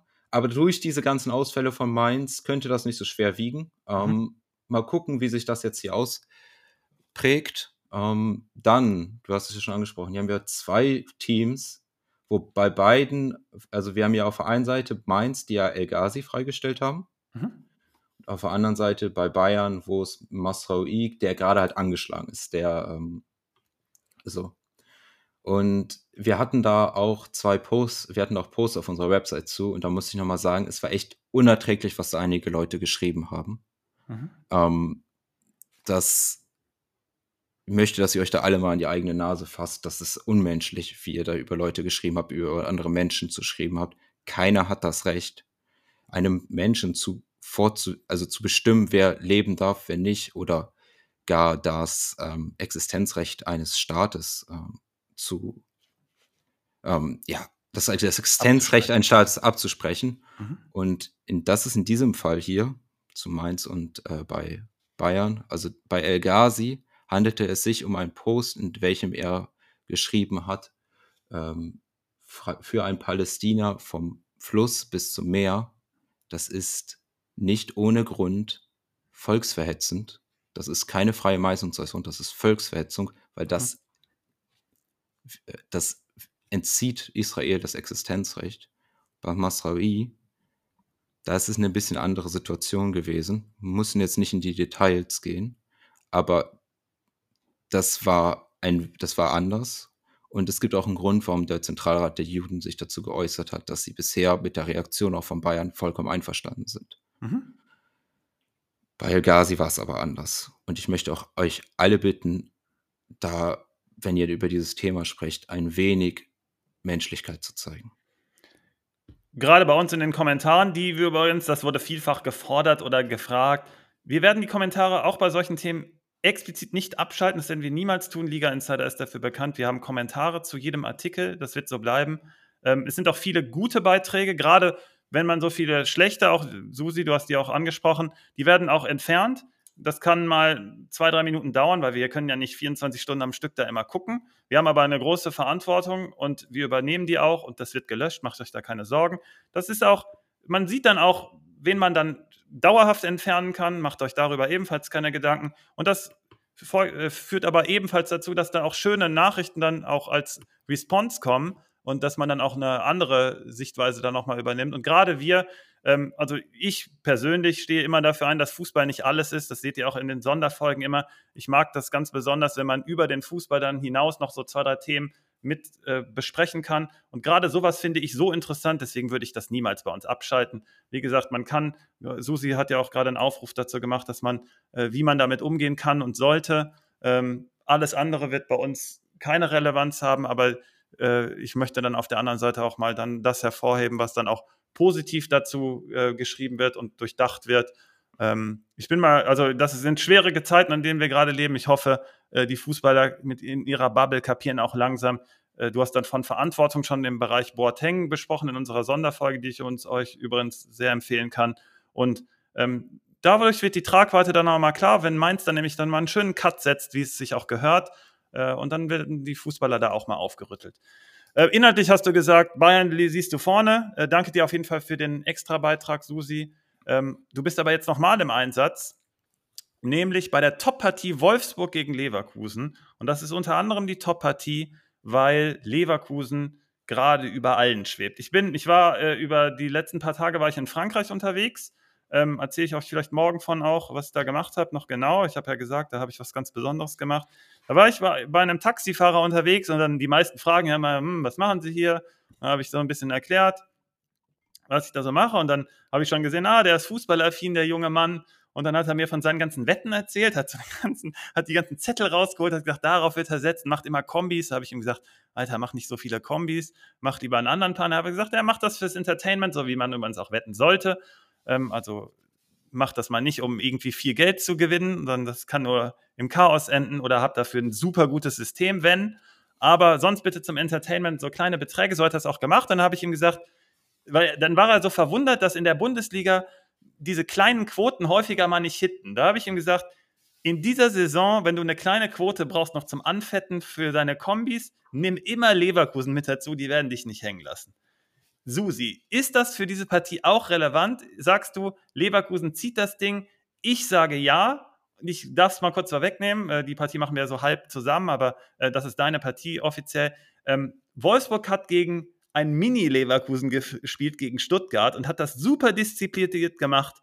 Ähm, haben gut ausgehen, waren immer wieder hinter dem Ball, haben aber dann am Ende doch verloren. Die haben das nach vorne mit coolen Verlagerungen gespielt. Man hat dann so ein paar 1 gegen 1 Situationen kreieren können. Da hatte Stuttgart dann auch Probleme. Aber ich habe eben schon bei Freiburg gesagt, dass ähm, Freiburg ja kein RB Leipzig ist und genauso ist Leverkusen ja auch kein, äh, kein VfB Stuttgart, nämlich Stuttgart ist nur das Mini-Leverkusen und jetzt kommt das Original-Leverkusen. Und deswegen sage ich, der Typ im Taxi darf weiterhin auch an diesem Wochenende seine Kombis anfetten durch die Leverkusen-Quote. Was sagst du? Ähm, das hast du schön gesagt. Also ich sehe viele Ähnlichkeiten zwischen Leverkusen und Stuttgart. Ähm, nicht nur im Erfolg, sondern auch in der Herangehensweise. Das Übrigens, ist endlich mal wieder erfrischend und neu mit Ball, wo wir haben ja immer so geschrien, wir haben immer, also ich ganz besonders habe gesagt, dieser destruktive Fußball Union Berlin, ja, alles effizient, finde ich alles super cool. Ich liebe gerade diese Bundesliga-Saison. Das liegt unter anderem an Stuttgart und Leverkusen. Ich liebe jedes, jedes Spiel von denen zu gucken, weil die Trainer haben einen Plan, aber ich komm, mach du. Mach du bitte. Also, wir können da, glaube ich, noch mal ganz viel über diesen Plan reden, aber ähm, der Plan passt auch sehr gut zu dieser pressingorientierten Bundesliga. Ähm, was mhm. wir bei Leverkusen sehen, das ist ein sehr dynamischer Ballbesitz. Sie haben viel Ballbesitz, aber im Gegensatz zu Frankfurt oder auch Bayern, sind, äh, die sehr statisch sind, ist das sehr dynamisch bei Leverkusen. Mhm. Ähm, ein Ziel dessen ist es, außer natürlich Tore zu schießen, ist es mit Würz und Hofmann äh, die beiden offensiven Mittelfeldspieler im Halbraum hinter der gegnerischen Mittelfeldlinie zu finden, dass sie sich aufdrehen können. Und eine Methode, die sie dafür haben, ist das Rauslocken des Gegners bzw. das Provozieren des Pressings, was eben die Bundesliga so viel tut. Weil wenn du das tust, dann vergrößert sich der Abstand zwischen Mittelfeld und Verteidigung. Genau das Problem, was bei Werder zum Beispiel ganz explizit war, ohne dass der Gegner dafür was machen muss. Mhm. Aber die geben sich Mühe, dass es das äh, passieren wird, dass dieser Raum erzeugt wird. Wann spielt Leverkusen gegen Werder? Oh Gott. Ja, da habe ich schon Angst vor. Aber ähm, für, für dieses Wolfsburg-Spiel, wie können die das denn machen? Leverkusen ist relativ flexibel. Ähm, wir haben auch einen Artikel zum Leverkusen-Aufbau. Es gibt noch, äh, es gibt aber die Prinzipien bleiben die gleichen, aber der, äh, wie sie sich staffeln, ist unterschiedlich. Sie können sich nämlich auch 4-2 staffeln, also vier Verteidiger, äh, Kosunu, Tar, Grimaldo und zwei äh, ZMs, also Palacios, wenn der spielt, und Chaka. Während Boniface und Frimpong die äh, Abwehrlinie des Gegners nach hinten drücken kann man sich so ein bisschen vorstellen, die Viererkette, die auf einer Linie steht, zwei ZMs und dann ganz weit vorne die Stürmer. Und wenn, jetzt hat Wolfsburg zwei Optionen. Entweder sie ziehen sich in ihrem 4-3-3 zurück. Das führt aber dazu, dass die Außenverteidiger von Leverkusen, also Kosunu und Grimaldo, andribbeln können. Um dann haben sie eine Überzahl im Mittelfeld. Genauso wie Stuttgart, äh, wie wir es bei Stuttgart beschrieben haben. Dann dribbeln sie an und haben eine äh, Überzahl im Mittelfeld. Um dieses dann auszugleichen, Wolfsburg hat ähnliche Optionen. Wenn äh, der zentrale Mittelfeld von Wolfsburg dann auf den zum Beispiel Kosunu rausrückt, ist dahinter ein Raum, wo Hofmann angespielt werden kann und da Platz hat. Und das wollen die auf keinen Fall, Wolfsburg. Deswegen brauchen die eine andere Option. Naja, sie könnten auch im 4-2-4 selbst mannorientiert anlaufen. Das Problem ist, weil Leverkusen ja nur zwei oder drei Offensive benötigt, um die Viererkette hinten zu binden, existieren Räume dahinter. Das heißt, sie können Hofmann oder Wirtz im Zwischenraum finden. Und beides ist schlecht, aber es ist schwer, das zu verhindern. Sprich, die hat Leverkusen viele Mittel. Also es sind viele Mittel. Wir haben um immer die beste Antwort. Genau, und äh, mein Game Changer. Antwortfunktion durch äh, Alonso. Ja, es ist, es ist halt einfach wirklich gut gespielt. Sie mhm. erzeugen mhm. Überzahlspiel, sie locken den Gegner, dass sie da mit Tempo dahinter kommen. Das ist halt wirklich guter Fußball. Ähm, für mich ist einer der entscheidenden, also es sind so viele, fast jeder Spieler ist äh, äh, entscheidend dafür bei Leverkusen. Für diese Partie habe ich jetzt nochmal besonders Hofmann auf dem Zettel, weil er in diesen Halbräumen so gut ist und auf der Seite man Lever äh, Wolfsburg, also auf der linken Halbseite, auch ganz gut mit angreifen kann. Mhm. Da sehe ich äh, deswegen Hofmann auch als Doppelrolle, als Vorlagengeber und als äh, Abschlussgeber. Ähm, deswegen ist das hier mein Gamechanger. Wolfsburg hat natürlich auch äh, das Glück. Wolfsburg ist selbst im Ballbesitz nicht besonders gut. Ähm, die mit der Rolle als äh, ja, Kontermannschaft, glaube ich, sind die ganz zufrieden. Da können die auch gute Sachen setzen. Die haben immer einen ganz guten Matchplan oder beziehungsweise gute äh, Pläne für kleine Situationen und Wind einfach ein super gefährlicher Stürmer. Also Wolfsburg hat hier einen Shot. Aber Leverkusen ist hier mein äh, Team und äh, Hofmann ist mein Gamechanger. Okay, ich sage Leverkusen, äh, Wolfsburg hat keinen Shot, auch wenn sie zu Hause spielen. Leverkusen wird hier einfach über diese Kurzpässe und ganzen Rochaden so mürbe machen. Irgendwann dreht sich Wirtz halt doch auf. Und dann passiert was, was Wolfsburg sehr wehtun wird. Dann wird Boniface freigespielt vor den zwei Innenverteidigern und der nimmt die raus. Der bleibt auch ein, zwei Mal hängen, aber drei, vier Mal kommt er durch. Und das ist das Problem. Wolfsburg ist da sehr, sehr instabil, auch unter Kovac leider. Sobald diese Situation erreicht wird, auf die letzte Linie zu kommen. Und Boniface ist der Typ, der das so brutal ausnutzt. Deswegen ist er in dem Fall mein Gamechanger. Aber du bist mit Hofmann gut dabei, du bist auch mit Wirtz gut dabei, du bist mit jedem gut dabei. Ähm, eine Frage an dich noch speziell. Erik Landgraf hat gefragt, dadurch, dass Schick und unter anderem Adli, der ja auch schon äh, ständig irgendwie in der Euroleague dann zum Tragen kommt, glaubst du, dass die Viererkette eine Option sein kann? Oder bist du eher dabei, wie ich, der sagt, das System läuft gerade so gut und du hast gerade eben Kosonu nochmal explizit hervorgehoben und Grimaldo auf der anderen Seite. Das ist gerade so ein, also so ein asymmetrisches Tandem, die da so gut funktionieren, dass du erstmal sagst, die Dreierkette steht.